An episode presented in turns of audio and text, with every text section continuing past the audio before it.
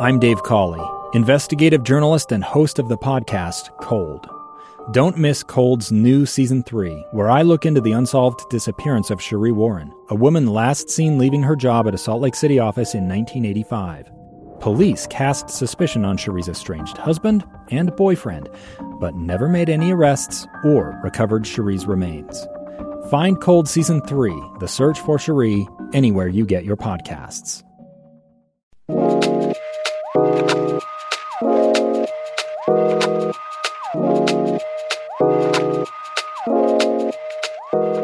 Hello, everybody. I'm Thurl Bailey, and welcome to Thurl Talk. As we all know, the NBA playoffs are in full effect, and the Utah Jazz right now are at the top of that heap, winning the first round against the Memphis Grizzlies. Pretty exciting first round of the playoffs for them. Um, today, we might be talking a little bit about playoff basketball with our guests, but this episode is dedicated to uh, a great friend of mine who not only did I lose, but the, the basketball world lost, Utah lost, and the world in general lost a great man on May 28th of 2021. Mark Eaton. Mark Eaton and I played nine years together with the Utah Jazz. And I thought the best way to honor him would be to celebrate his life and his career. So today, I'm going to be inviting former teammates and even a couple of opponents who played against Mark to talk about this great man. Uh, Mark and I got to know each other my first year with the Utah Jazz, drafted fresh out of North Carolina State University after a, an NCAA championship. Uh, Utah Jazz drafted me in the first round, seventh pick. And I was so excited to be in the NBA, and I came to Utah and as green as ever. When I say green, I mean nervous. I was 6'11, all all 6'11, 210 pounds of me coming into a man's league, wondering if I could not just make it, but last. And, uh, and I thought I was going to be coming into a winning situation. But when I first got here, there were a couple of guys that approached me, and one of them was a seven foot four giant. And I had played against some of the, the great centers in collegiate basketball, probably the most notable Hakeem Olajuwon in that championship game in 1983. When I first met Mark Eaton, I was a little taken back because I had never seen such a huge human being before. But he came up to me and he put that heavy arm around me and he welcomed me to the team. And he warned me that uh, he said, I know you're used to winning. You're just coming off a championship. Congratulations. But uh, I'm not sure you, you, you should expect that your first year here. So I think we're going to have a pretty good team, and you're going to be an important part of it. But um, we've got a lot of work to do. And I remember just looking up at him. I wasn't used to doing that to people, looking up at him and and first of all, noticing that you know I, this guy could be a really good friend. The way he approached me, the way he's talking to me, uh, I'm going to be okay here. I'm going to be okay. I got to know Mark very well as a teammate. He protected my butt so many times out there on the basketball court. And uh, I remember so many times, not just me getting beat by my man, but some of the most prominent words were help me, help me. And everybody knew who we were talking to, talking to Mark Eaton. Because he would, even at the cost of his own play that game, getting in foul trouble, he would always help his teammates out. And you're going to hear a lot of that from other teammates that played with him and what a force he was in this league. Personally, I really got to know him after both of our careers ended. Uh, I got into the speaking arena, and uh, I remember getting a phone call from Mark asking me about you know, how I entered that arena, who I who who could he call to maybe get some tips other than myself, and that started in motion what would be a great great speaking career for Mark Eaton. So today we're going to celebrate Mark and his accomplishments, uh, his love for people, and, uh, and his friendship. So I'm glad you're with us, and uh, just want you to hang in there. Hope you enjoyed this. Stay tuned, and we'll be back with our first guest. Welcome back, everybody. This is Thurl Bailey, and welcome back to Thurl Talk. Uh, my first guest today, you know, we could spend hours on on his accolades as a basketball player. Um, he wouldn't want that, and and he understands that this day is not about us. But Adrian Dantley is with us today, and and I had the pleasure and the honor of being able to play with Adrian here in Utah for the Utah Jazz for several years. Adrian, how are you, my man? Doing fine, doing fine. Well, not that fine. You know, sorry to hear about the bad news about Mark. Uh, you know, uh, for some reason I've been thinking about him all week. It's just a sad thing to happen to a, a, a really, what you would call a really great guy. He was a great guy, and you know, before we dive into Mark, I, I want to want to catch up with you, and I know you've probably been watching uh, the NBA playoffs, and game has changed tremendously since we played but still, yeah, in, a lot of threes. yeah, just think if if a lot, lot of lot of bad threes. You can't take good threes though.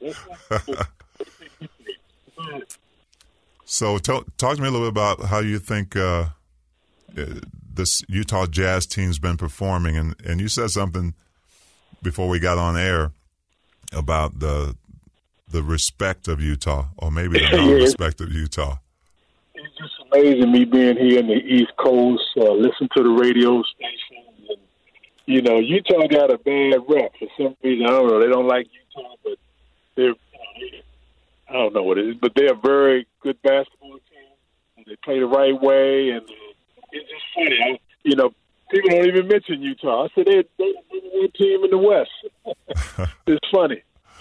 Yeah, it is. Well, AD, I appreciate you coming on and um, we want to celebrate the life and career of, of Big Mark Eaton. When I came, I just told our listening audience when I came in in, uh, in 83, 84, you guys were trying to, to build something here. And uh, I kind of fell in with this group of guys who, uh, you know, were legends in my mind. Um, but talk to me about those years before I got I mean, I know you you had you had been playing for a while, right? Drafted by the Buffalo Braves and and then spent some time in Indiana and in L.A. and then came came through Utah. Talk to me about those early years of the Jazz um, and when you first became acquainted with with Big Mark Eaton. Well, I'm trying to remember. That was 37 years ago. I was thinking of it there. I said, "Wow." But I can remember Mark when he came in and uh, we saw how big he was, and uh, he was very conscious of working hard, wanted to do the right thing. And as each year went by, Mark got better and better. And uh, he just improved every year. I can remember when I played games and I played against someone, I would say, you know, you can beat me off the dribble, but I got somebody back there going to block all your shots. I would say I play against someone. So, uh, uh, he was very. It's funny every time that was on the road, and I might be at a uh, at the table eating breakfast by myself early in the morning. Mark would come in and say, "Can I enjoy? Can I enjoy? Uh, uh, can I eat breakfast with you?" That's the kind of guy got, I was. I got to the point. That, Look, Mark, when you see me eating breakfast down here, don't be coming up to me and ask me, and I sit down and eat breakfast with you. Just, just come and sit down. You know, But that's what, like you said, that's the type of guy he was. You know, great guy, conscious of his diet. He might be the one of the guys who, like me, he was very, you know, strict diet. Watch what he put in his diet. I mean, watch what he put in his body to be a, a better basketball player. I can remember we had the weight programs, and uh, Mark, he would be the first guy there, and uh, just would try to work on his craft. You know, just to be a a better player uh, every year that, that I was there. Well, I certainly remember those work ethic years, and and uh, I don't know if there's was anyone who was more conscious of having his body ready than you and Mark. Um, you know, I came in as a rookie. If you remember, I came in six eleven, weighing about weighing about 210, 215. and so you know, you guys helped me understand what it meant to to take care of your body. Let's talk about Mark's career. You know, he he saved. I know he saved my butt many a times, but as you look at the game today and how Mark affected it back then, what are some of those those qualities that Mark had that you don't necessarily see a lot of today, or maybe you do? Well, he was definitely a shot blocker. He, he definitely affected a lot of players in, in, in changing their shot. And he was just a force. Uh, he was a force on the defensive end. Could he play today? Yeah, he could play today. I mean, you look at Utah they, they him. Gobert, he's inside a lot. He wouldn't shoot threes. You know, day, today's game, you got big guys and you got coaches they want the big to shoot threes and uh, space out the court. But you got certain teams that they do have a big man. Uh, uh, they have him posting up low. It's just a matter of whether Mark could play pick and roll defense because that's all you see now is high pick and rolls. But uh, uh, he he would adjust just like all the players that play in that generation. We would adjust the way the game is being played today. So you become a three point shooter. I'm still not a fan of a three point shooter. If a team's, uh, you know, if they go, like Utah take good shots. I mean, but when the team comes down and just jack up a three, it just depends. I mean, you know, like like last night, Denver played, and you know, uh, Porter hit his first, you know, six threes. Yeah. But I am a, I'm a fan of the three. I mean, it can change the game. I mean, you look at, you know, the guy from Portland, if he wouldn't hit those threes, they would have lost the game, or they wouldn't have won the you know two or three overtime. But I am a fan. Yeah. But uh, I'm not an analytic fan, but uh, but uh, yes, I am a fan of, of the three point shot. No, yeah. most most of us older guys aren't that much into analytics, uh, although you know they have their place. Um, you know, you spent some time. You spent some time in Denver, uh, coaching as well. How would you, you know, if you had Mark Eaton on your team in this day and age? Uh, what would be your game plan to use well, the, The way they had to use him is just, you know, he, he would definitely screen roll. That's what uh, I did a lot with Mark when I used to get the ball in the wing. He would set a screen. If I got, you know, got down the middle, Mark would always roll to the basket, and I'd just throw it to him through the law. So he would definitely be effective on pick and roll. Yeah. And uh, like I said, it's he, he would be effective on the offensive end as far as setting screens, high pick and roll. It's just a question of now you got so much. You know, when we played, we didn't see you know mid, you know, high pick and rolls with the centers defending that. That's the thing that coaches always talk about is their big men defending the pick and roll because you got a lot of you know you got a guy like Donovan coming off the screen. I mean, you got to get out there and defend them. But right. it would be up to the coach to adjust and see how he would use them. You know, just like Allen B. Allen B. from Philadelphia, pick and roll. You know, can he defend the pick and roll? That's the only difference I see in the days players back then that they would have to get used to in today's game. Well, as you and know, I'm sure Mark would adjust it. yeah, no question about that. As you well know, as Mark uh, Mark's career wind down, um, he decided he wanted to enter that motivational speaking arena. Uh, he contacted me a few times uh, to to get some pointers. Um, but could you see those qualities in Mark back then? Those kind of leadership qualities that that he ended up teaching and talking about.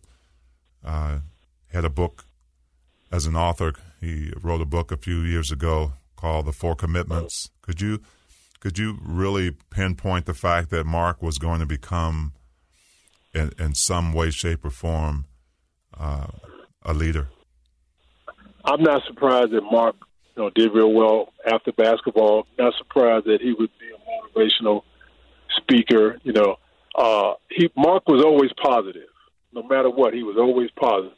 He was positive when you were around him all the time. He was positive, you know, on the basketball court, off the basketball court. So it doesn't surprise me that he he was a leader off the court. And I had heard that he was doing motivational speeches, and I always wondered how, you know, a seven foot four guy, you know, going around making motivation motivational speeches and how, how that how that would look. I was trying to imagine, you know, just trying to picture how that would look, but that doesn't surprise me. I mean, Mark is a guy that I mean, no one didn't You didn't dislike him. You couldn't get anyone to dislike him. And just hearing the uh, stories about people who met Mark, you know, everybody was positive, and just say he was a, you know, just a great guy. And sad that this would uh, happen to someone, you know, at, at this young age, at the age of, uh, you know, sixty-four. Yeah. Well, Ad, uh, I guess my last question to you as we celebrate a man who, you know, spent his entire career with the Utah Jazz and was a force to be reckoned with on the court as, as well. Um, how how will you ultimately remember Mark Eaton, the man? And um, you know, we talked so much about his basketball career and, and the force he was there, but how will AD remember the big fella? I remember Big Fella as a great guy, very nice, very polite to everybody. I can remember sometimes when we would be at the airport and people, you know what people say, you being six foot ten, you know what people say, but he never was negative. He was always a positive person, always had a smile, just a, you know, just just a great guy. You know, unbelievable guy, super guy. Well, Ad, I appreciate it, man. I appreciate you stopping by um, and and talking about a great friend of ours, a great teammate, and the best to you, man, as we celebrate the great Mark Eaton. Uh, thanks for joining us, Ad, and uh, I'm sure we'll be crossing paths real soon. Good luck, Utah. All right. Thanks, AD. That's Adrian Dantley, Take care. the Hall of Famer, Adrian Dantley joining us today. Stay tuned. We're going to be back with the great Dr. Dunkenstein, Darrell Griffith, to talk about the life and times and career of Mark Eaton. We'll be right back. It's the story of an American held in a dark Venezuelan prison. Then all of a sudden, they all kind of lined up. They pointed their guns at me. And this is the point where I thought, I'm going to die today. I'm Becky Bruce. I spent a year working on Hope in Darkness, which now has more than 2 million downloads. Find it on kslpodcast.com or wherever you listen to podcasts.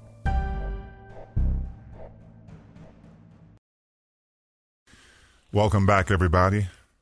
I'm Thurl Bailey, and you're listening to Thurl Talk.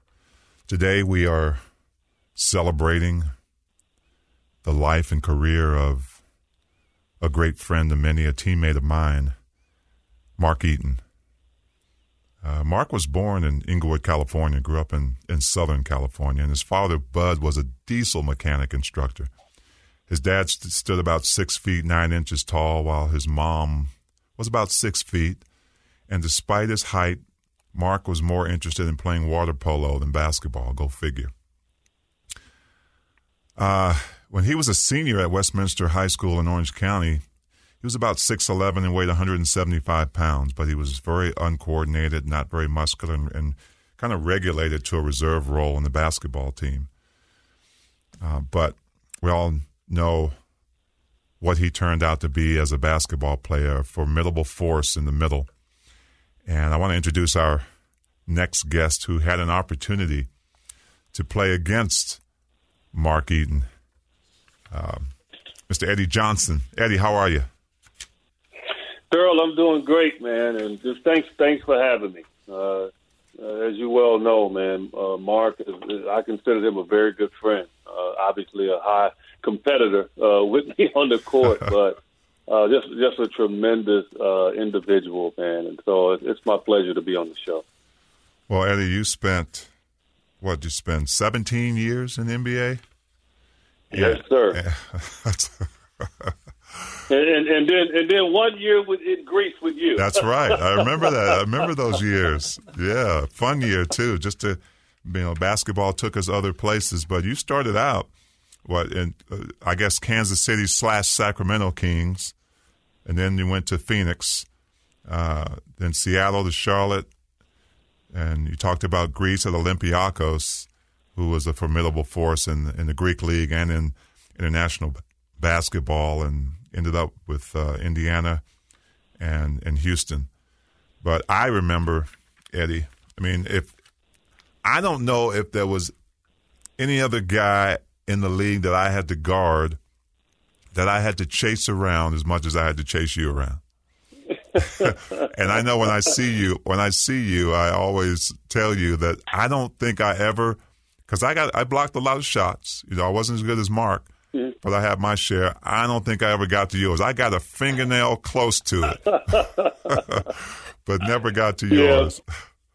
But you know, thorough we man, I'm telling you, man, we I mean, we had so much respect for one another when we played, and and you know because you were right there front and center with me that I like to motivate myself by talking smack. Yes, and I never talk smack to you, and you know, it's like in certain people that you just, you know, you, you I'm not going there. You know, I'm just not going there. I mean, we had our battles, man. We had our confrontations, but man, we had the utmost respect for one another, man. And and I, I don't know. I think I might have played against you uh, in Utah more than any team in my career in regards to playoffs. And we just we had so much fun, man, going against each other, and, and we both got the best of one another uh, in those playoffs at times. And but it was just the professionalism, man, the respect that we had uh, for one another, man, that I'm always going to remember.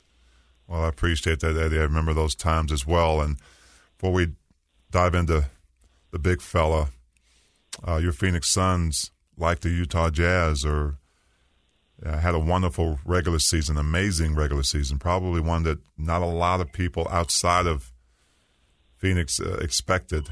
Um, and I know you're heavily in the broadcasting for that for that team. Talk to me about uh, what they've been able to achieve uh, this season. Thurl, it's been simply amazing, man, and and obviously you're going through it too with your team. Uh, you know, because you you see the young players grow, and I've been privy to have my eyes on Devin Booker. Uh, you know, since he's come into the league, man, as a young 19 year old, and to see where he is now, uh, the growth he has made, the understanding of what it takes to win, uh, the great teammate he is, uh, the great person he is and how he respects the history of the game. And all he wants to do is just to be good.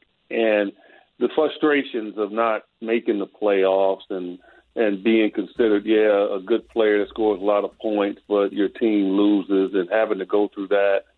And just to see the joy and the look on his face right now, man, and and what he has done over the last really two years since they you know did well in the bubble last year, right, and then carried over into this year and and competing with your team in regards to having the best record in the NBA, not just the Western Conference. Uh, it's just been simply amazing. And look, I, in, in broadcasting, I, I had my good run with Steve Nash, obviously, in the Amar'e Stoudemire years, and but this is probably the most gratifying to me because I'm watching young men grow up and understand how to win and, and finally getting it done. And how much has uh, and, and I knew this before the when the the move happened. How much has Chris Paul added to you talk about leadership and and being a guy who plays at his own pace and makes everybody better? How much has he added to this group? Well, he's yeah he he's been been tremendous. But I think Chris Paul would agree with me that it started last year with a guy that obviously you're familiar with, and that's Ricky Rubio. Uh, Ricky started it. Uh, Ricky got Devin to really understand how to play off the ball, how to trust his teammates, uh, and I think Chris Paul is just taking it to an obscene level.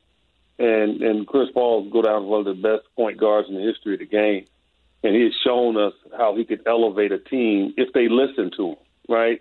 We can we can really surmise maybe they didn't listen as much in, in L.A. when he's with the Clippers on a very talented team as they did in Oklahoma City uh, last year, and now this year in Phoenix.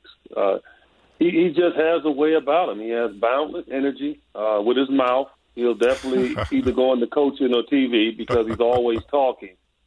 But you got it, but it's a balance to him that that the guys continue to listen to him, and what he has done for DeAndre Ayton uh, and Devin Booker has just been amazing, and and Mikal Bridges as well. Uh, he's helped lift them to a level to where, as you saw last night, where they go into L.A. and they're up three two, but you know a lot of people are thinking, okay, they're going to be happy going on and go home for game seven, and they're probably not going to think they can win and lo and behold, they go up close to 25 in the first quarter. Yeah, I mean, it, it, that's that's Chris Paul. That that's him. That's he, that's Chris Paul. That's Monty Williams just telling them, no, we can't give in. We have to continue to jump on them. And he has been great, man. He, he truly has. Uh, I'm happy for him too because he's had his disappointments in regards to the playoffs, and so he got injured early in the series. He showed his toughness by continually to plan and you know not still himself, but himself enough to help this team win games.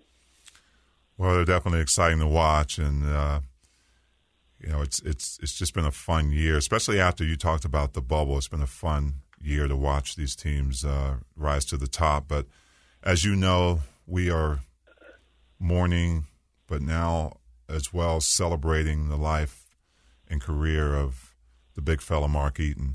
And I wanted to get, uh, you know, I had AD on earlier. I've got Darrell Griffith coming on, Ricky Green, you know all those names, uh, yeah. Bobby Hansen. But I wanted to get someone from the from the other side, right? Someone who competed against Mark um, season after season, and have you talk about what a force he was in that position as it compares to kind of the game now. As you look back in, in, in our era, uh, what do you remember about Big Mark Eaton on the court? You know, a guy that man, well, obviously imposing. Uh, he's the he's the he's the biggest human I'd ever seen in my life. when I first encountered him, uh, and that was my second year in the league. He came in in '82, '83. Uh, when I saw him, I was like, "This is the biggest individual I have ever seen in my entire life." and you know, and he wasn't that you know mobile, and you know he looked clumsy at times, and but man, I mean, he was so intimidating, and you know, 11 years on one team in one city. You know, we always talk about the greats that do it, but it says a lot about Mark and that Utah never wavered. They always wanted him. He always wanted to be there and he always played a huge role for them. Uh, obviously, one of the best shot blockers to ever play the game, uh, and a guy that understood his role, uh, a guy that did anything to win, uh, a guy that had a, a very good sense of humor, and again, always professional on the court. Even when I'd go in there sometimes and I'd trick him, and I'd flip it under his arms or I'd throw it over and say, and say, "Get the next one." He'd just look at me and he wouldn't say anything. He'd just shake his head. He just shake his head. He like this dude just won't shut up. and I was so fearful. I was so fearful of him because I, I knew how I knew how much I could take him to. You right. know, and then it, then it's like, okay, he might hurt me. so I would always tell him, you know, and, and you know this, right? Like you know, teams would always try to hide like their offensive players on Mark. Yeah. And and I probably guarded Mark Eaton uh, more than I guarded you. you know, and, and that's why I can say that he's the biggest human I've ever seen because I have pictures, man, of me like trying to stand there next to him and fight him off and try to block him out. And I'm like, I would be saying to myself, this is a waste of time. I'm like, just please, please, God, just let the ball bounce somewhere else. Oh, and, and, and I know it used to irritate him because, you know, it's like anything else. It's like, you know, and, and I think we would get a dose of it, say, if Muggsy Bogues switched off on us. right?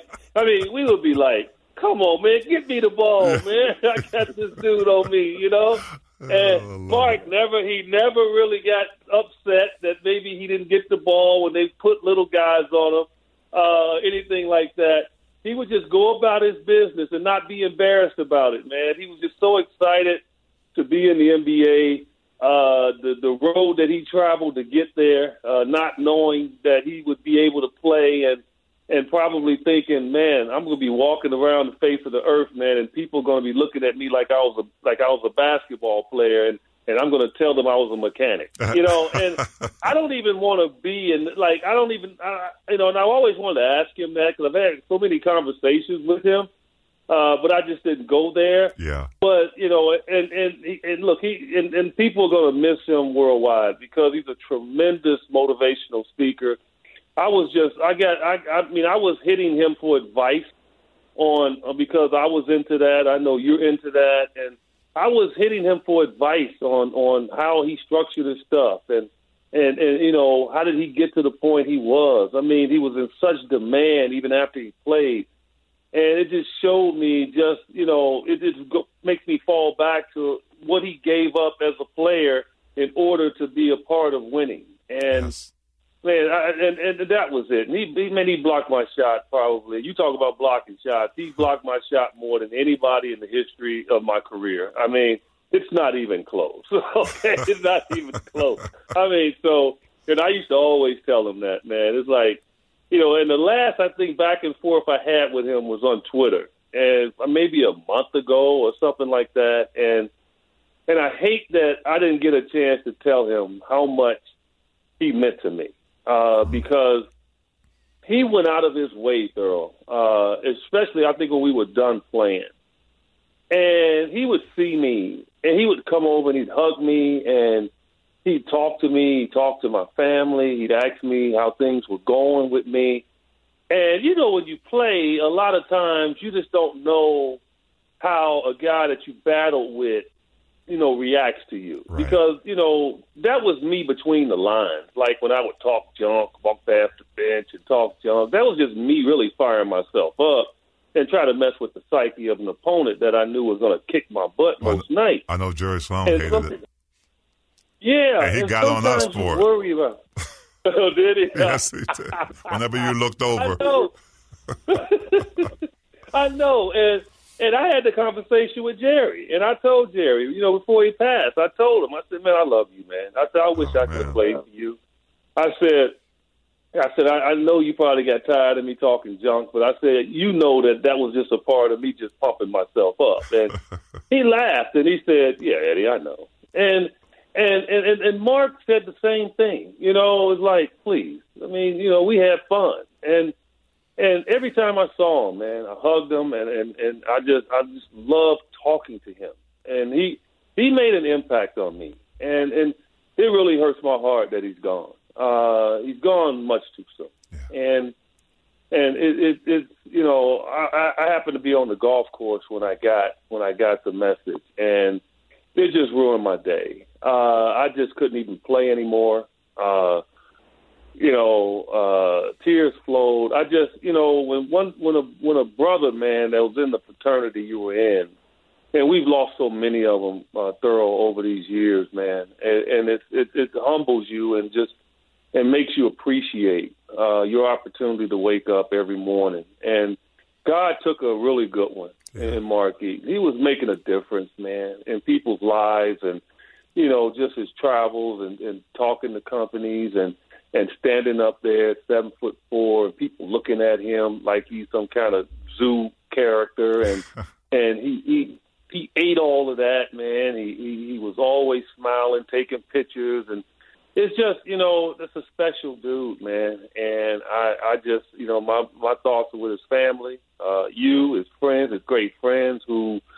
You know who who was there for those battles, man, uh, with him, and, and and had to help him out, and had to be patient with him at times when, you know, sometimes because he was so big and and maybe he missed that layup or you know he couldn't get to that spot, but yet the full embodiment of him allowed you to just overlook it because you knew you Right. knew him, you knew that his heart was in it, and man, that that's that's that's just the tough part, man, of this, and so yeah, that's why I appreciate you even involving me with so many great people that play for the Jazz to just come on and, and be able to talk about it. Well, Eddie, well said, man. Uh, what a great tribute to a great man, and we sure appreciate you stopping by. And uh, good luck to your Phoenix Suns, obviously, till you meet the Jazz. Other than other than against your Jazz, That's right, Eddie. You're, you're well, great. I, I I believe we'll be we'll be there. We're going to meet each other. We're both going to be in the conference finals, man. I And think I, you're I right. think it's going to be great. Thanks, Eddie. Appreciate you, my All brother. right, let's take care, Thurl. Take All right. care of yourself. That's All right, you too. the great Eddie Johnson, uh, great friend of Mark Eaton, great opponent for me in the Utah Jazz, and grateful to have him stop by. We'll be right back with our next guest, Mr. Bobby Hansen. Welcome back, everybody, to, to Thurl Talk. I'm Thurl Bailey, and today we are celebrating the career and life of a great man and a great NBA player, Mark Eaton. Uh, you've heard from a few of our guests, uh, and just heard from one of most the Jazz's most fierce opponents, and Eddie Johnson. I heard from Adrian Dantley, and right now we're going to bring in a guy who came into the NBA when I did in 1983, Mr. Bobby Hansen. Bobby, how are you? Thurl, great to hear your voice, my friend. It's great to hear yours too, man, and uh, I sure appreciate you you joining us today. And Yeah, you're welcome. and uh, Bobby, you again, you and I came in drafted in that same year uh, to the Utah Jazz, uh, and I, I'm not sure if you were like me, but I didn't know a lot about the Jazz at that time. I didn't know that you know that they hadn't won a lot. You know, I probably didn't even know they had just moved recently, not too long before that, from New Orleans. If I'd done my homework, probably because I was a late bloomer in basketball, I was just excited to be in the NBA. But um, Yeah. talk talk to me about those years. We'll we'll dive into Mark in just a second, but talk to me about Yeah. your interest and entrance into the NBA and that rookie year for you, and and uh, how you came in feeling. Yeah, uh, it, I'm with you, Thurl. Um, you know, coming out of college, we graduated college, and then you were a first round pick. I think number seven, Yeah, uh, pick in the in the first round there after uh, national championship, crazy run there with with uh, Coach Valvano and and Whittenburg and those guys. So uh, knew you. Um, I'm, I'm watching the draft, and you know, I'm like, I'm not a first round pick, but maybe the second round. Utah didn't have a second round pick, but um, nobody, you know, not selected. So I remember uh, my wife, Mary, girlfriend at the time, we're living there in Iowa City, and I remember going across the hall and say, "Well, looks like we got to get jobs. because you weren't drafted in the first two rounds, so we'll go back in the room." And I saw Utah, Robert Hansen, guard, Iowa. I'm like, "Who's that?" Oh, I'm like, "That's me." Drafted me as Robert, so seventh pick of the third round. So. um all right, phone rings, and I'm, I'm like, I know Utah. I know him a little bit because we took a family vacay ten years before that out to see the Great Salt Lake and all the way down into the Four Corners, southern Utah. So I knew I knew Utah, but I knew it was a long way from where where we were at. There, you were much longer than I was. Um, but anyway, knew the Great Salt Lake and and um, Utah Stars back in the day, the Yeah. ABA days with with Booner, and uh, there's some uh, guys from Drake here in Des Moines, Iowa who uh, Willie Wise, I think, was a star Yep. on, on the Utah Star team. So I, I, I, I did know them a little bit, but overwhelming um, to say the least. And Frank Layden was called. You get from the man, and uh, it's like, man, what you know? Tell me where to go, what to do, and um, we show up rookie camp, and we do our thing. And I made it out of rookie camp and, and joined the vets, and and uh, it, you know to, to transition a little bit to Mark, he was there early with us rookies. I remember, and, and yeah, I remember seeing him the first time was like, "Oh my goodness!" I said, "You're not uh, you're not in college anymore because that's the biggest human being I think I've ever seen." That was a man, And he was kind of snarly too at first, wasn't he? yes, he was. he was tough on us, but he he he, he, uh, he softened up, and, and he was kind of our stretching leader, believe it or not. Remember, he was That's the guy. right. He could stretch like like nobody could, and and uh, but he right there established himself as as the anchor on that team, and and uh, just think of that team right there. Throw up. We got the picture up on the wall. Mary uh, found it, and, and we put it up on the wall right in my office there, and, and uh, to look at those guys, we got the music. Um, jazz, sweet music, or Yes, something. yes, we all have instruments. Uh huh. You're you're a music guy, and I didn't even know how to hold the trombone. And Rich Kelley played the trombone. He showed me how to do it. You look like you know what you're doing. Mark's sitting at the drum set, and uh, Hot Rod's in the uh, Sparky in the tuxedos with Frank and Scott and Phil Johnson. I think that that was the crew right That's there in right. that picture. But you know, AD you mentioned. He, he, I knew he was the leading scorer in the league. Had been injured. But everything came together that year. Thurl, if you remember, Griff was you know playing at an all star level. Ricky Green, an all star level at that time, and and uh, you just wanted. For me, I just wanted to fit in. I don't want to. I wanted to find a role. Yeah, I don't care if it was the twelfth man on that team, but you know somehow get on that team and get to that. The itinerary said the first shoot around, and I'm like, what the heck's a shoot around? Whatever it is, I want to be there that first game. And uh, Frank was coach of the year too that year, wasn't he? that's right. Yeah, That's crazy. right. Mark blocking shots back there. So we gave it everything we had that year, and uh, Midwest Division champs. It had been a long time, and, and to me, Thurl, I think that that set the foundation for the successes in the future for the Utah Jazz. No question about it. And you talk about you making your mark. You you certainly did. You became a starter for the Utah Jazz um, as you progressed with this team. And I want to, I want to, you know, as you watch the game today, and you think about how Mark really impacted our team and the game itself. Uh, talk to me about the kind of those comparisons between what Mark was able to bring to the game versus maybe how the game has changed because he was so impactful. I, I said at the start of the show, one of the most frequent words used was "help me, help me," and we were all talking Yeah. to Mark. Yeah, yeah, you knew the big man was behind you, no That's doubt. And uh, he was like that Wasatch Range right behind you there on the east side of Salt Lake. You knew that big fella had your back, and, and he had your back. You know, whether it's out on the street or wherever you were, uh, the big fella there. And uh, you know that's something that I don't see those big guys in, in the game now. And and I've talked to uh, another teammate, Bill Cartwright, Yeah. about that. Another big guy that, that was impactful and, and a leader. And, and uh, we talked about Luka Garza, uh, the Iowa guy, uh, National Player of the Year. Where where maybe does he fit into the NBA? I, I think Billy. Billy, uh, Bill said Luka scored 40 because they just give up layups to throw it out the three point shots. So, um, yeah, it's exciting. Um, defense, you know, the freedom of movement and all that defense. I think teams that play defense like Utah can win it all. Um, I don't. I don't think you can rely on just shooting threes and getting all out there. But but Mark was Mark was the defensive anchor, and and believe it, you know, he was a good free throw shooter too. So when he got the ball inside, it wasn't hard for Mark to, to get the ball to Mark because he made such a big target inside. You're well, mailman as well. You guys were great post up guys, and you made our job easier throwing the ball in there.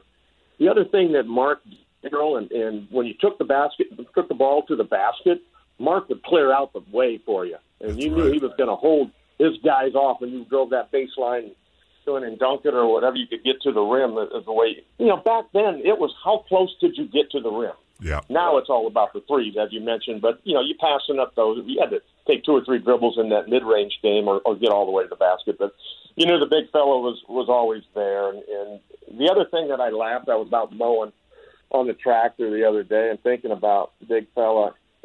We would stand out there, and I don't know, Frank or Jerry came up with a play. I think Nel- Don Nelson did it to try to expose the zone defenses. Yes. Yes.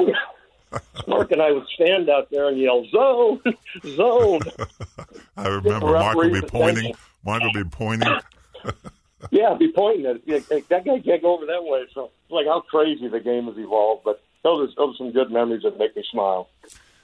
Well, I remember uh, some memories of being on the road. Even though you may not have been able to play the trombone, you were you were into music, right? And I remember occasions where you and Mark and I would we'd be in Chicago or somewhere, and and uh, we'd find a, a club to go to where there was live music playing, and Yeah. uh, I remember his appreciation for that.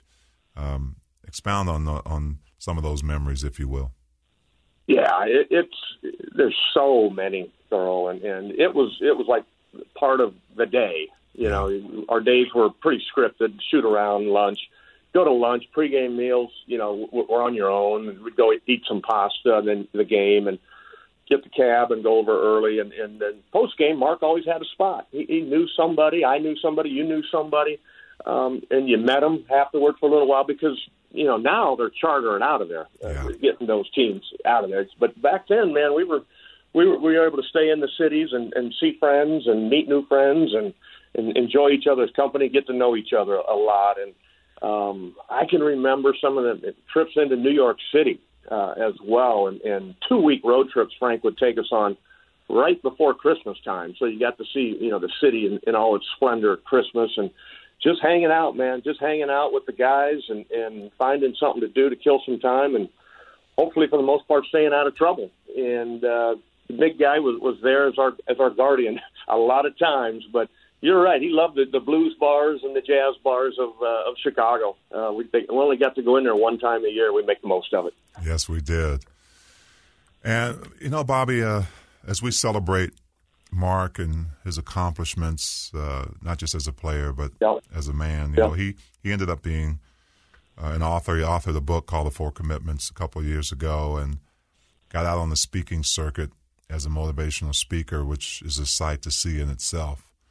But Yeah. but um, I, I think you would agree that we could see that leadership because I know that's what I learned when I first got here, and I felt that heavy arm on my around my shoulder.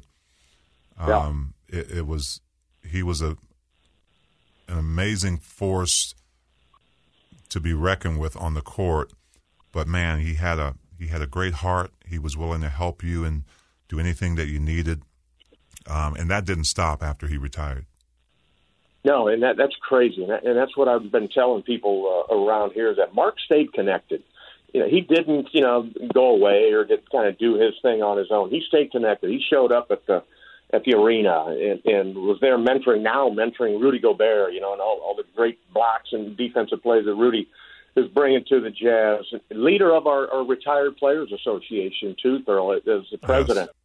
He did his stint, and and the guys he knew from college, and and the new guys. I heard Kenny Smith talking about you know meeting Mark when he was a young uh, rookie coming in, meeting him, you know, pregame.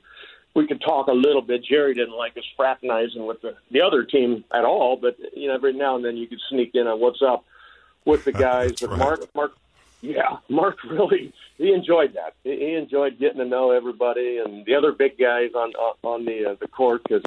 Yeah, and, and and you know he stayed with it. I mean, you're a restaurant guy. You're you're doing the TV stuff. He just and the speaking. I got to Mark came to Des Moines, and he reached out to me about five six years ago. He had a speaking engagement to the Electrical Contractors Association, a big group, thousand thousand guys around the state of Iowa. And I, and I knew a lot of these guys, and it's like Mark, what do you what do you tell these guys about business? And he said, what I my speech has evolved into teamwork, being a good teammate, and then we tell stories inside the locker room and, and some of the fun stuff that that they these people do not get to ever be a part of. Right. Um, they're great, successful business people, but Mark was able to translate those lessons of being a good teammate and, and, a, and a friend to these uh, high level business leaders. I, I think it was awesome.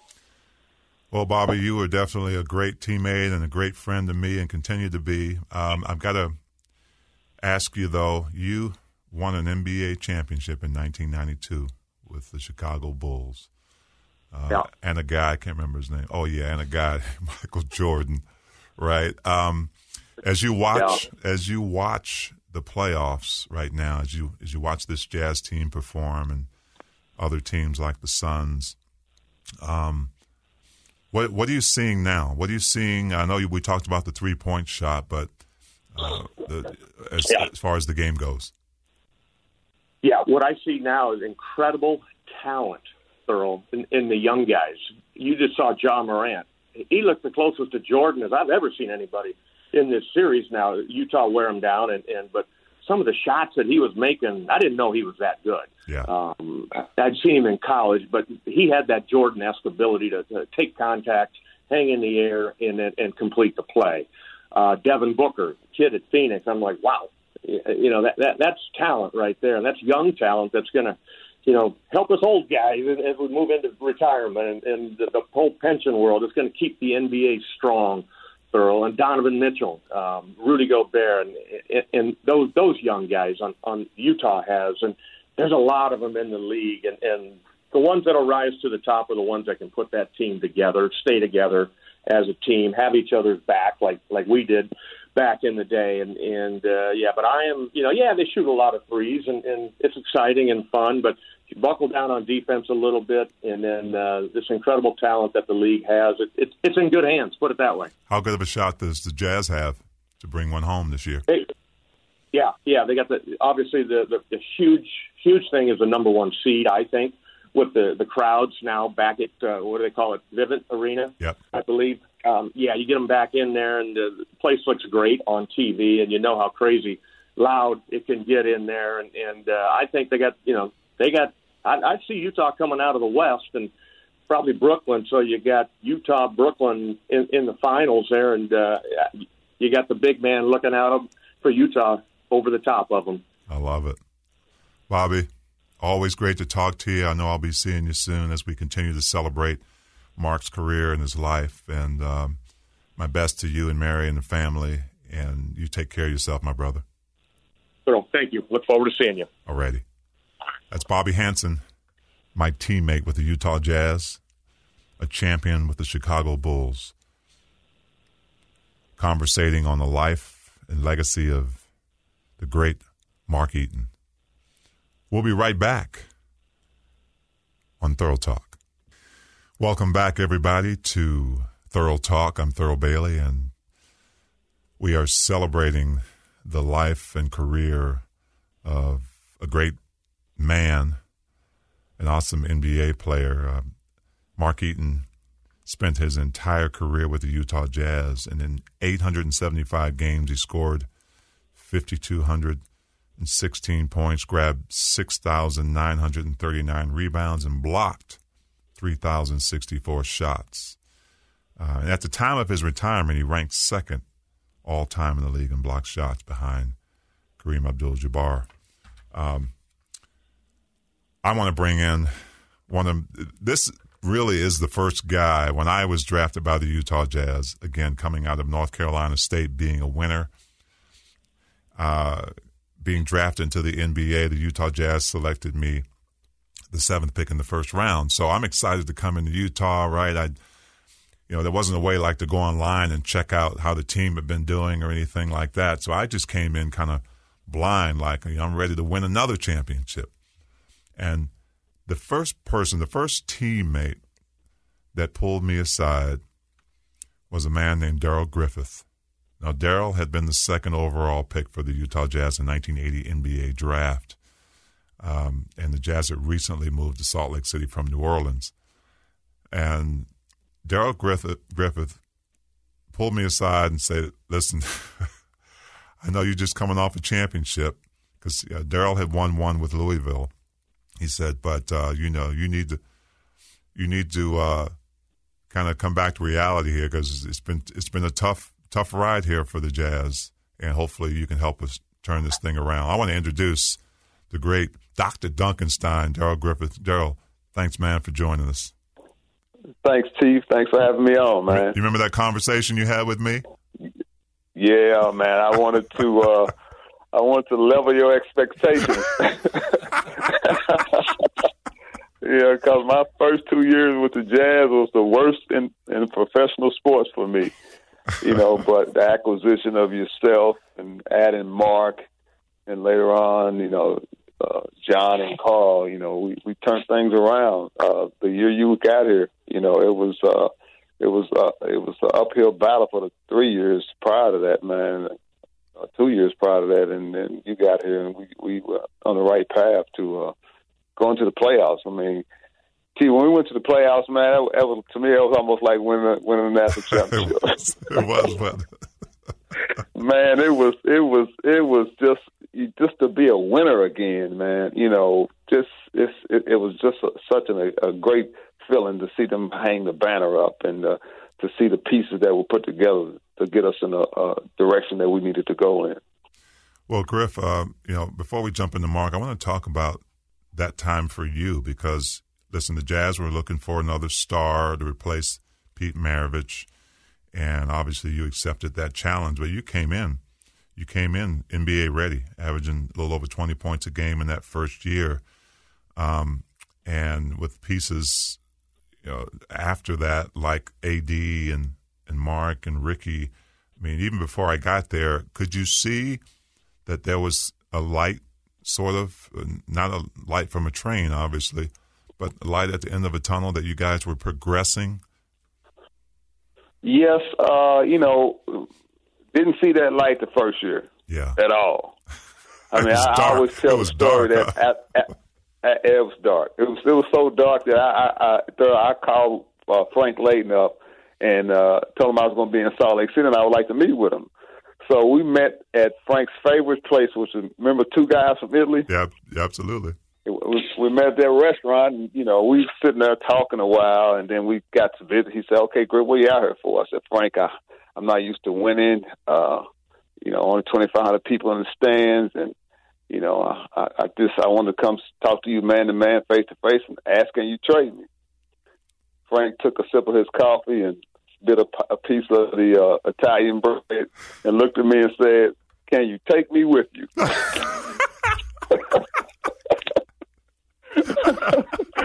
I, I knew I was, I knew I was there for the long haul after that. And he, he began to explain to me that hey, you know, you're a part of the piece that we're trying to build. He said that you you you got my commitment that uh, I'm gonna try to put some pieces around you. You know, and then you know you came and Mark came and and we put the pieces together. So you know, a- after that, you know, we seen some light and. uh uh, we were relentless and we were hungry, T, because you know when you when you used to winning, and then you're at the bottom of the pit, man. You you want to get back out of it, man. So uh, yeah. you know, thank God for for what Frank did. Well, when you're building anything that resembles a winning team, you have to have an anchor, don't you? And you have to have yeah. someone who is going to protect in the middle in the paint. And you talk about a a guy like Mark. Uh, we all know his humble beginnings as a mechanic and deciding whether he was going to even play this game. But uh, when was your first encounter uh, with the big fella? Well, when he came in the gym, I looked at him. I was like, "Oh my God, this dude is huge!"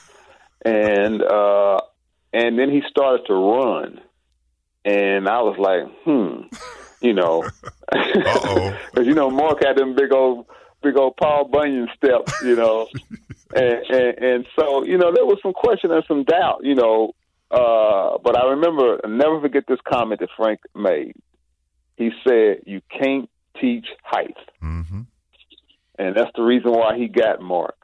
Uh, and to see Mark Thurl blossom to what he became was just a, a, a sight to see, man. I mean, you know, if you seen him when I, when I first seen him to what he became, unbelievable.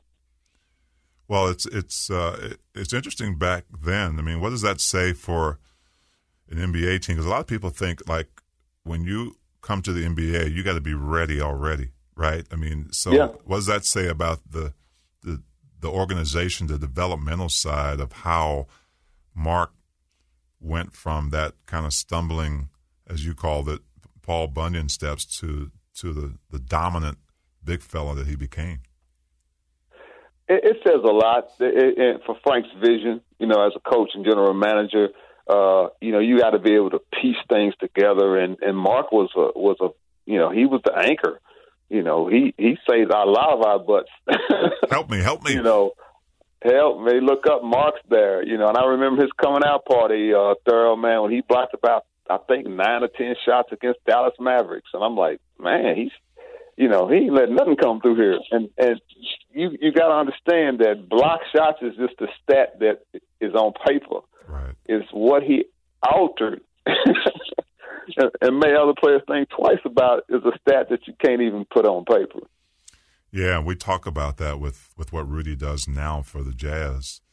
Um, oh yeah, yeah. As you look at the game today, you know how it's changed, and, and maybe in some ways how it stayed the same. How important is that anchor position that a guy like Mark carried then, and, and also how Rudy's carrying it now? Uh, it, it, that anchor position is is it's good to have a big man now like Rudy that's athletic. Uh, you know, you you would have to, you, you know, I think Mark could have played in that era. Mark's problem would have been having to guard another big man that can shoot the three. Right.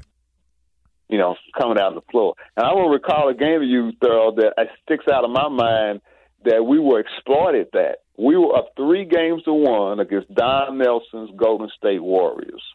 Yep. And Don Nelson made a change to where any man that you and Mark Eaton were guarding, he ran that high pick and roll. You remember that? I do. And they and they came back and beat us three straight games. Yeah, I remember well. I will never forget that. Yeah, and, and he ended, we ended up having to take Mark out. That's right. And that they kind of started that era of, of yeah, you know, bringing the the shot blockers out so mm-hmm. they could dominate the paint. Absolutely. Yeah, because you know the whole philosophy was, and looking back at that whole series, I was like, you know, Don Nelson made a great move. You know, you take a seven footer away from the basket, he becomes small. He becomes six six. Yep. That's right. Yeah. So uh, I remember that game. I, I felt bad for the big fella because we wanted him in the game, but he he was he he came a liability based on the, the the changes that Don Nelson made. It was a great move on his part. Yeah, uh, made a long summer for us, but it was a great move on his part. Well, Griff, let's talk about the man. Let's talk about Mark Eaton as we knew him off the court. I mean, I it, with such a huge, imposing body, I'm not sure you could have found a just a kinder, gentler heart in a man. Mark was a good. He was just a good person. He was. He was just. I mean, you know, he. It, it's just. It's hard to even say it. People don't realize how inviting Mark was, based on his presence. And, and once you talk to him, you felt comfortable being around him. You know, he knew everything about everybody that he that he uh, encountered as far as uh, uh, like our, his teammates and stuff. But just regular people, he just made everybody feel welcome, man. And and he was just such a likable guy. He had nothing but good things to say about Mark. Yeah, he will be missed, and uh, you know a lot of great moments that we had together. And you know, as I think about kind of how players and teams today in the NBA travel, right? They're in one city and they they're out that same night. I mean, ours was different. We flew commercial early in our careers, and we had time to spend with each other, didn't we? We had time to, to yeah to go to clubs and listen to jazz and and and learn about each other's family. What do you remember about those those days? Well, first of all, I always recall Mark going through the airport and people asking Mark how tall he was, and he got so tired of it, he started answering in centimeters. that's, that's right. Instead of saying seven four, he would say it in centimeters, and people look have a this profound look on their face. Trying to and figure I also that math out. Remember, yeah, I ain't figured it out yet. so check this out, T. I don't know if you remember that when we used to go to the airport, they used to have the old TV that hung up high. We would always ask Mark, big fella, find out what gate we're at. And he would go up and point to the screen. He'd put his hand on the screen.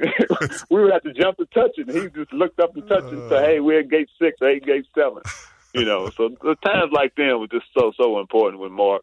You know, so fun that, that, that we look back on. And, and, uh, you know, they're looking back, you know, the fact that we didn't travel uh, private, the time that we had to spend together, uh, it, it gave us a, of time to, to, to go out and venture out and see the cities, and and we had time to go out to eat and just hang out. And you know, I the, the really the year that, that stood out to me, probably one of my most entertaining and most funnest year in, in professional sports that I played with the Jazz was when we played 11 home games in Vegas. That's right that was such a fun year, and that was the year we ended up winning the uh, uh, either the year out or the year after we won the Midwest Division title. But that was such a fun year. You know, we really got to hang out and have a good time and be in a major city as a home team, and and uh, you know just to see how uh, the fans will react to us, and especially Mark because he was just he was just a tall figure in the league, and and I, I know I remember going out to eat with Mark one night. He just he, he got a real good kick out of it. It reminded him of California being out in Vegas. Yeah, I'm, as a matter of fact, I think Kareem broke his scoring record. Yep. Over the outstretched he broke hands his scoring skyhook. Uh, yep. Thomas Macarena. Yep. Well, those are fun years for sure. Yeah. Uh, and and and think lastly, Stein. Uh, as you remember, Mark. I mean, as you know, Mark after his playing career was trying to invent himself and try to figure out what he was going to do, and all those things that that he learned during his playing career basically built a platform for him to go out and teach other people.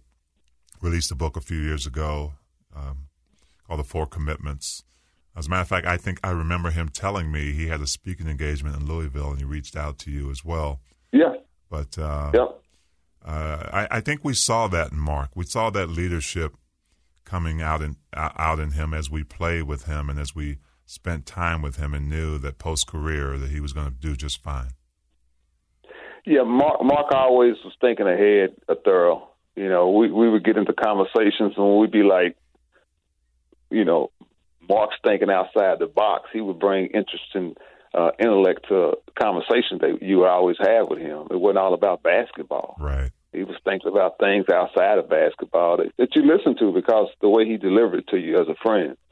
And uh, so his mindset was always thinking, you know, when I retire, what I'm what am I going to do? You know, and he, he he put that on my mind. You know, we we always got to think about, uh, you know, after basketball because we knew it wasn't going to last forever. So I wasn't surprised on Mark's career afterwards. You know how he invented himself because Darrell, it's the exact same thing he did when he came to the Jazz. That's he right. invented himself. That's right. Great point. So, Stein, so I'm, I'm gonna miss Mark, man. I, I, I'm, I'm, I mean, it's, it was a long day for me, man. When I got the call, I, I you know, I, I broke into tears. T, I ain't gonna lie, man. I, you know, as we always call him, the big fella, man. You, you never, you never expected that, man, and uh, that's gonna be. I'm, I'm gonna miss him. I will too. And I, I had just, uh, he was at the the first playoff game, the Jazz. Uh, as a matter of fact, he called out to my wife Cindy, and they sat down, and he was talking about how he was about to reinvent himself because of COVID had affected the the speaking business. He was going to start doing a lot of seminars and things online, mm-hmm. uh, and uh, he had so so much more to give. But I wanted to end end with. Uh, you know the Jazz are. I know you've been keeping an eye on the playoffs, and the Jazz are right. doing a great job. They just got through first round with Memphis. Um, what do you think? How do you think their chances are as they move forward into playing Dallas or the Clippers? I think they got an excellent chance against anybody because they're such an unselfish team, and they just play off each other, and they can shoot the lights out the ball. T. Yeah, yeah. I mean, and they're they're unselfish amongst each other. They don't care who gets off you know, they just want to win. And then you got uh, uh, uh, Gobert the middle with his with his athleticism, and you know he he just plays. He take takes what he, he gets, and and and you look at the stats at the end of the game. You know he's on stuff to stats, and and Donovan's shooting the lights out. His confidence is just going crazy, and, and everybody's feeding off of that. I mean, it's it's they're a fun team to watch.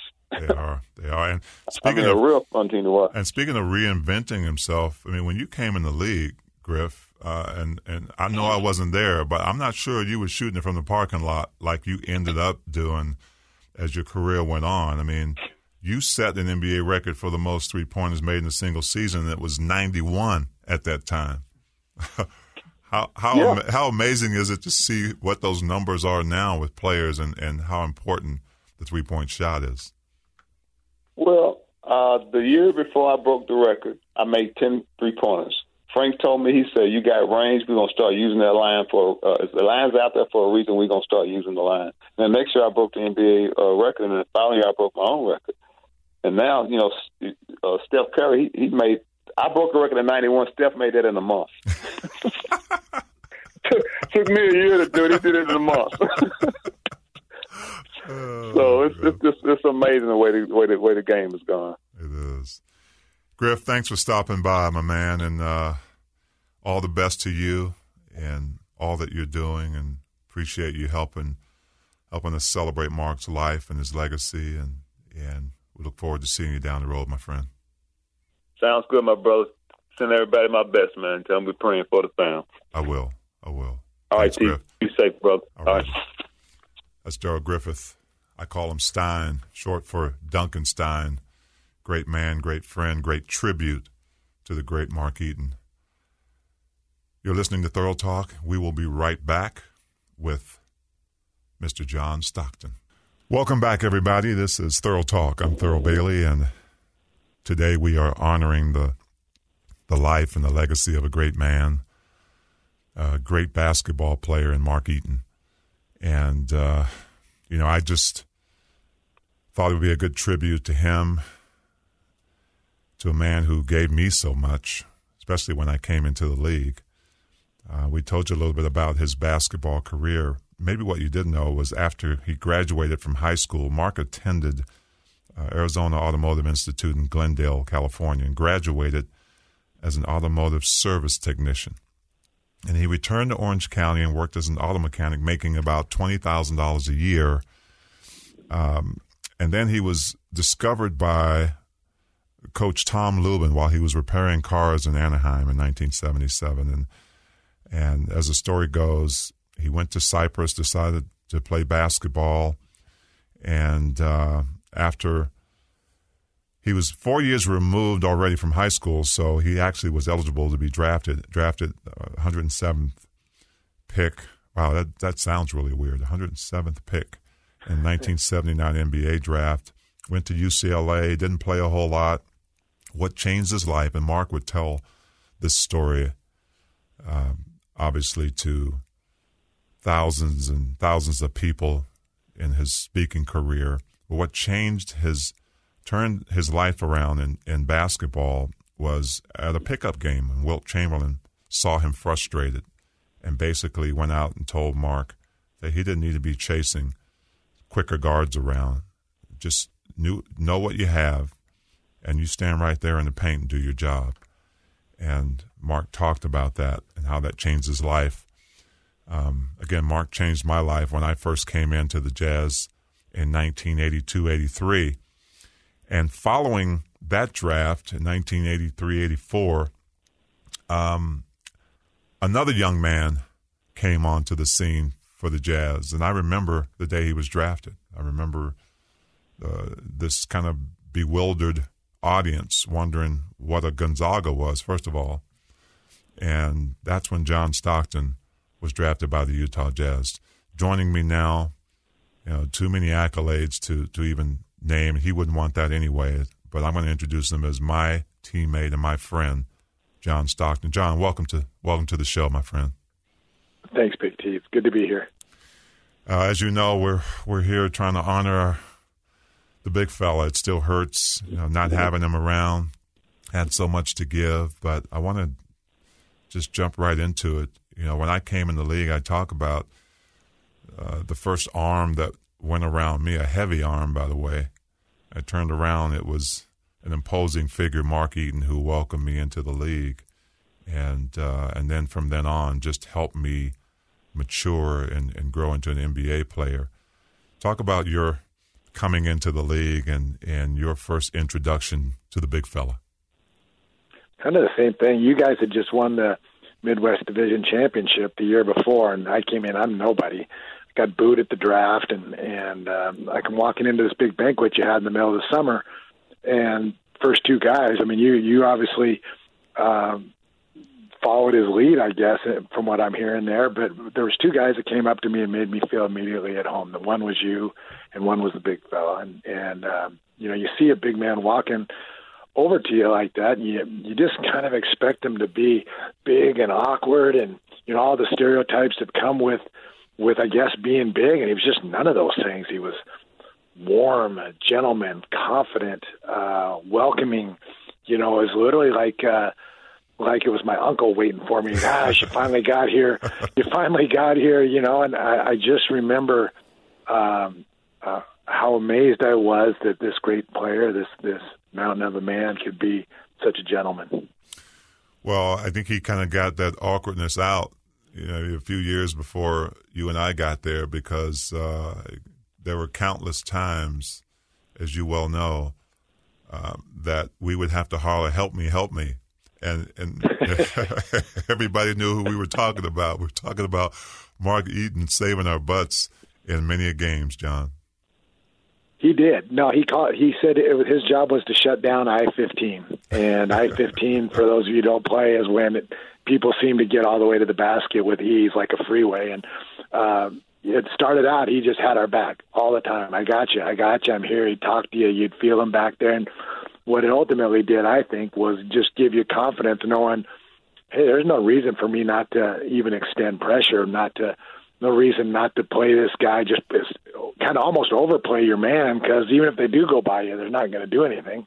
They're going to have to reach deal with Mark. So, um, in addition to getting our back, there became some synergy with it to where it, was, it enhanced our ability to play defense individually. He helped us in so many ways, not just blocking shots. Yes, he did. And you know, John, uh, as I sometimes like to kind of reminisce those days. You knew me as far as technology goes, right? If something new came out, I I, I dove into it. I, I bought it. I whether it's a it was a, a new CD player or a cassette player, or whatever. Now I'm aging myself. But as you look at um, the things that we didn't necessarily have te- technologically back then, I look at it as it, it, really helped bring us closer together, right? We didn't have, you know, the, the headphones and things like that, but talk about that, those kind of things as we traveled, how we communicated and how, you know, Mark was a big part of that and how we got to know each other in that way uh, back during that NBA time. Yeah, I think it was different. I think it's a it's a sad thing that it's been lost. Uh, but yeah, win, lose or draw, you hop on that bus and you have to walk by the coaches and have we used to call them the suit and tie guys, um, kind of uh, in a friendly way. But the suit and tie guys, you walk past them and you find your seat on the bus and not always happy. I mean, you walk in after a loss or you play poorly, poorly or both, and um, you're not happy. And the bus rides weren't always short. Sometimes we went from one city to another after the game, and um, at some point the quiet you kind of reach out to the guy across the aisle from you or the guy behind you and that spreads to two rows in front or in back and pretty soon you're having conversation. And you really you get to know what makes guys tick. You you you become a family. I, I know that's that's such an overused term probably but it's in fact what happens on that bus. And and i've heard more than one player myself would be definitely included in this bunch is when they finish playing what they really miss are the bus rides yeah. You know, uh, uh, to, that camaraderie is irreplaceable in life, and at least I haven't been able to find it at that level at any anywhere else, and it's a really special time for me. Well, I had uh, AD on earlier, I had Griff on earlier, and Bobby Hansen, and we were talking about some of those those road trips and those times, and you know some of those we we we asked Mark what gate we were at. He'd go up. None of us could reach the TV, he'd go up and just point point to the gate with his finger.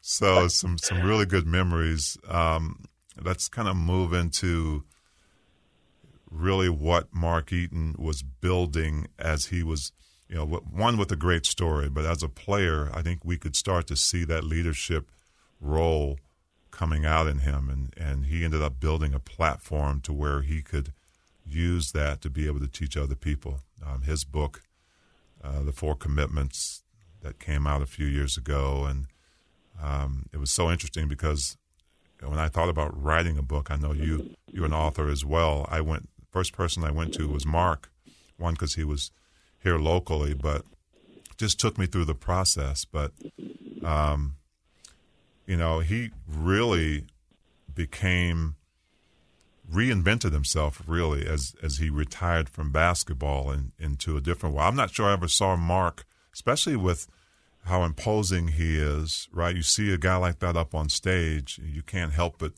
but pay attention to him. But he became an amazing, amazing speaker, motivational speaker. He did. I had an opportunity. He had a he had one engagement here in Spokane, and I was lucky enough to go see it. And uh, it's pretty neat to see a, a teammate who you you know you went to so many battles with, and just flow into this other life, and how confident he was up there, and and how he used his experiences. It was so matter of fact. I mean, it's literally you couldn't you couldn't argue it. Yeah. Um, he had the experiences. Uh, he could articulate them perfectly. He had spent a lot of time, you know, crafting it and recrafting it and recrafting it. Um, and I'm sure he was even better years later after after that one because he continued to improve just like he did as a player. But um, him standing up there imposing, and, and again, I think people are, are set back. They expect something out of a giant, Yeah. and what they get is a gentleman with extreme intelligence and confidence, and um, and there's a gentleness to it. And I don't know. I just thought he was um, he was irresistible to watch and listen to. Wow, that's a great word. Uh, and John, you spent all of your career obviously here with the Utah Jazz, um, and and as rare as rare as that is these days because of well, an impatient league one, and maybe players not turning out to be what the organization thought. There's so much movement. Um, you know, Mark was the same way. What does that say? What does that say to you about the his development, but also the organization's patience in de, in, in, in helping to develop this big guy? You know, uh, Griff brought up a well-known quote by Frank: "Is you can't teach height, but." Um, Mark was able to develop into this force to be reckoned with, and a lot of that, I think, is in tribute to the patience of what the Jazz organization and Coach Layden and, and Jerry Sloan were. Without question, I think I, I think Frank Layden deserves a, a major tip of the hat for this. To see, I mean, so, so much of athletics, as you know, Thurl, is is having a coach that appreciates what you do and can see the value in what you do. Well, you know, whether you're a scorer or whether you're not, and uh, Frank saw something in this in that kid, and uh, and stuck with it, and stuck with it. The, the organization allowed. I mean, you talk about an impatient league is it's one thing to have a coach that would do that. It's another one to have an organization that would, I guess, wear a few losses or wear a, wear a less than stellar season to to really see if that they can get the outcome that they want. Yeah. Um, you, know, you mentioned impatient, so Frank deserves a ton of credit. Jerry too. Uh, it didn't come in a day. That nobody wanted him. He's a, he goes all the way through college. Nobody wanted him, and here and Frank Layden takes a chance on him. I mean, how, that doesn't make much sense. It's tough to defend at the at the year end meeting. So, um, what Mark did was his job. Uh, I think you see him as a big guy in the back, and he just guarded the fort. But uh, I've seen videos of him since, and he was he's quick as a cat. He he pounced. It was you know like one of those spiders that sits in the hole, and then all of a sudden, bam, they're on you, and he's on you big with long arms and, and aggression. And um, yeah, I, I think that his his talents were were undervalued around the league, but not at not at Utah. Well, John, what what will you miss the most about what we call the big fella? You know what's been uh, striking me a lot lately, Thurl, is that is is I know it's going to sound funny, but it was almost a giggle. You know, like like when you when you're you talk with somebody and you um, there's something like they got maybe maybe got away with something sneaky and they have a sneaky little giggle. Mark had that. It, it's part of his laugh, but it's not his all his every day. It had a it had a giggle to it, and that's what I keep hearing in in my uh, in my mind as I think about him a lot. Is that the smile and the, and that little big man giggle that he did, and uh, again, I know that sounds a little bit corny, but but that's what I'm remembering the most. Well said, my man. I need to ask you as as we're heavily into the NBA playoffs. Um, what are you thinking about this this Jazz team's chances? Well, they sure look good now. I mean, you you know how playoffs are. It's it's um, it's the toughest time of the year, and the the stakes get up, get up. They grow every every game, every series, and that scouting and having teams that uh, know you like they know themselves by the time that seventh game rolls around, um, that makes every step more difficult. having said that, they seem very well prepared. Uh, they do seem very well coached. Um, they're playing well together and they pass the ball, which I think is unique. You know, it's not they're not relying on one guy every every minute to carry the load. They move the ball around and and guys aren't afraid to deliver when they get their opportunity. So I think the sky's the limit for them. Uh, I don't want to try to jinx them or, or uh, you know, put undue undue expectations anywhere. But I think their expectations are to win the thing. So, um, you know, obviously wishing them luck, and we're rooting for them up here in Spokane. Well, they've got a great anchor in the middle, and Rudy Gobert, and Rudy has definitely uh, come out and talked about his relationship with Mark Eaton and how he mentored him when he got here to to go out and, and play his role, really like uh, like Wilt Chamberlain did for him. But John, uh, obviously, I really appreciate the opportunity that I had to to be with Mark and and with you and all the guys back then. I, I don't I don't take that for granted, but I sure appreciate you coming on and talking about uh, your experiences with him and and what he meant to you as well. So, big fella's going to rest easy, and you know, know he's he's doing good things beyond here, and uh, just appreciate you taking the time to come on. Uh, absolutely, Thurl. It's, uh, it's, my pleasure. It's uh, we all have have a very heavy heart right now, um, and we loved our big fella. Yes, we did. Thanks, John. Well, I know I'll see Thanks, you soon. You take care. Love to the family. Yeah, you too, Thurl. Thanks. All right, All right buddy. Bye bye. That was my good friend and former teammate, John Stockton. And as we close this episode in tribute to the legacy and the life and the career of Mark Eaton, um, I, I had a very special moment. It actually wasn't with, I, I, was with Mark at the time, but I remember it so well because it was just a funny moment for me and it, it gave me kind of a sense of how I looked at him. Uh, Mark loved the outdoors, and my wife and I invited him uh, to go. My wife's from Richfield, Utah. I'm sure some of you listeners know where that is. Always, wherever I go, there's always somebody from there. Um, but my wife's family uh, her dad owned about 500 head of cattle and had some horses, and I married into that, so I had to go get used to it. And uh, invited Mark to go on a cattle drive. And so Mark had his own horse, and he he uh, arrives with this horse, and it was half Clydesdale, which, if it was half of anything else other than a Clydesdale, that horse wouldn't have made it. But Mark was just this imposing figure. And I remember him jumping on that horse, and I saw him in a different light than I'd ever seen him before. Um, because one, he made the horse look small, and I swear that horse looked at me and and, and spoke to me in a Jerry Sloan voice.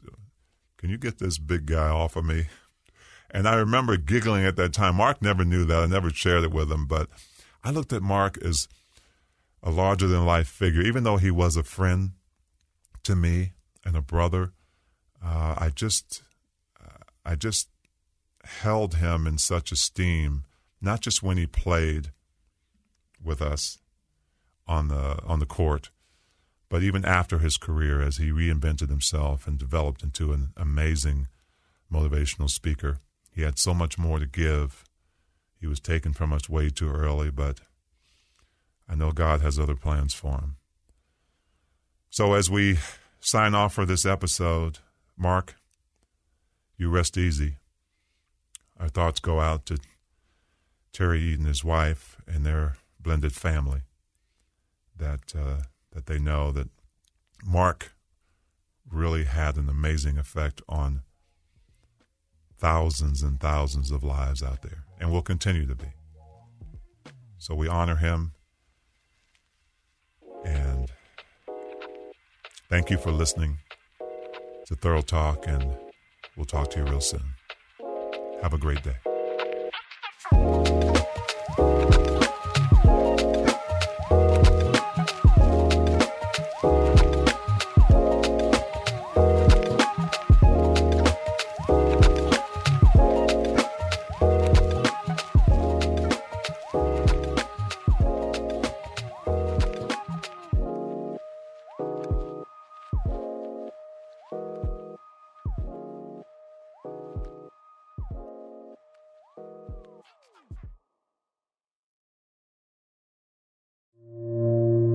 Friends taking pictures of the rising full moon on a summer night.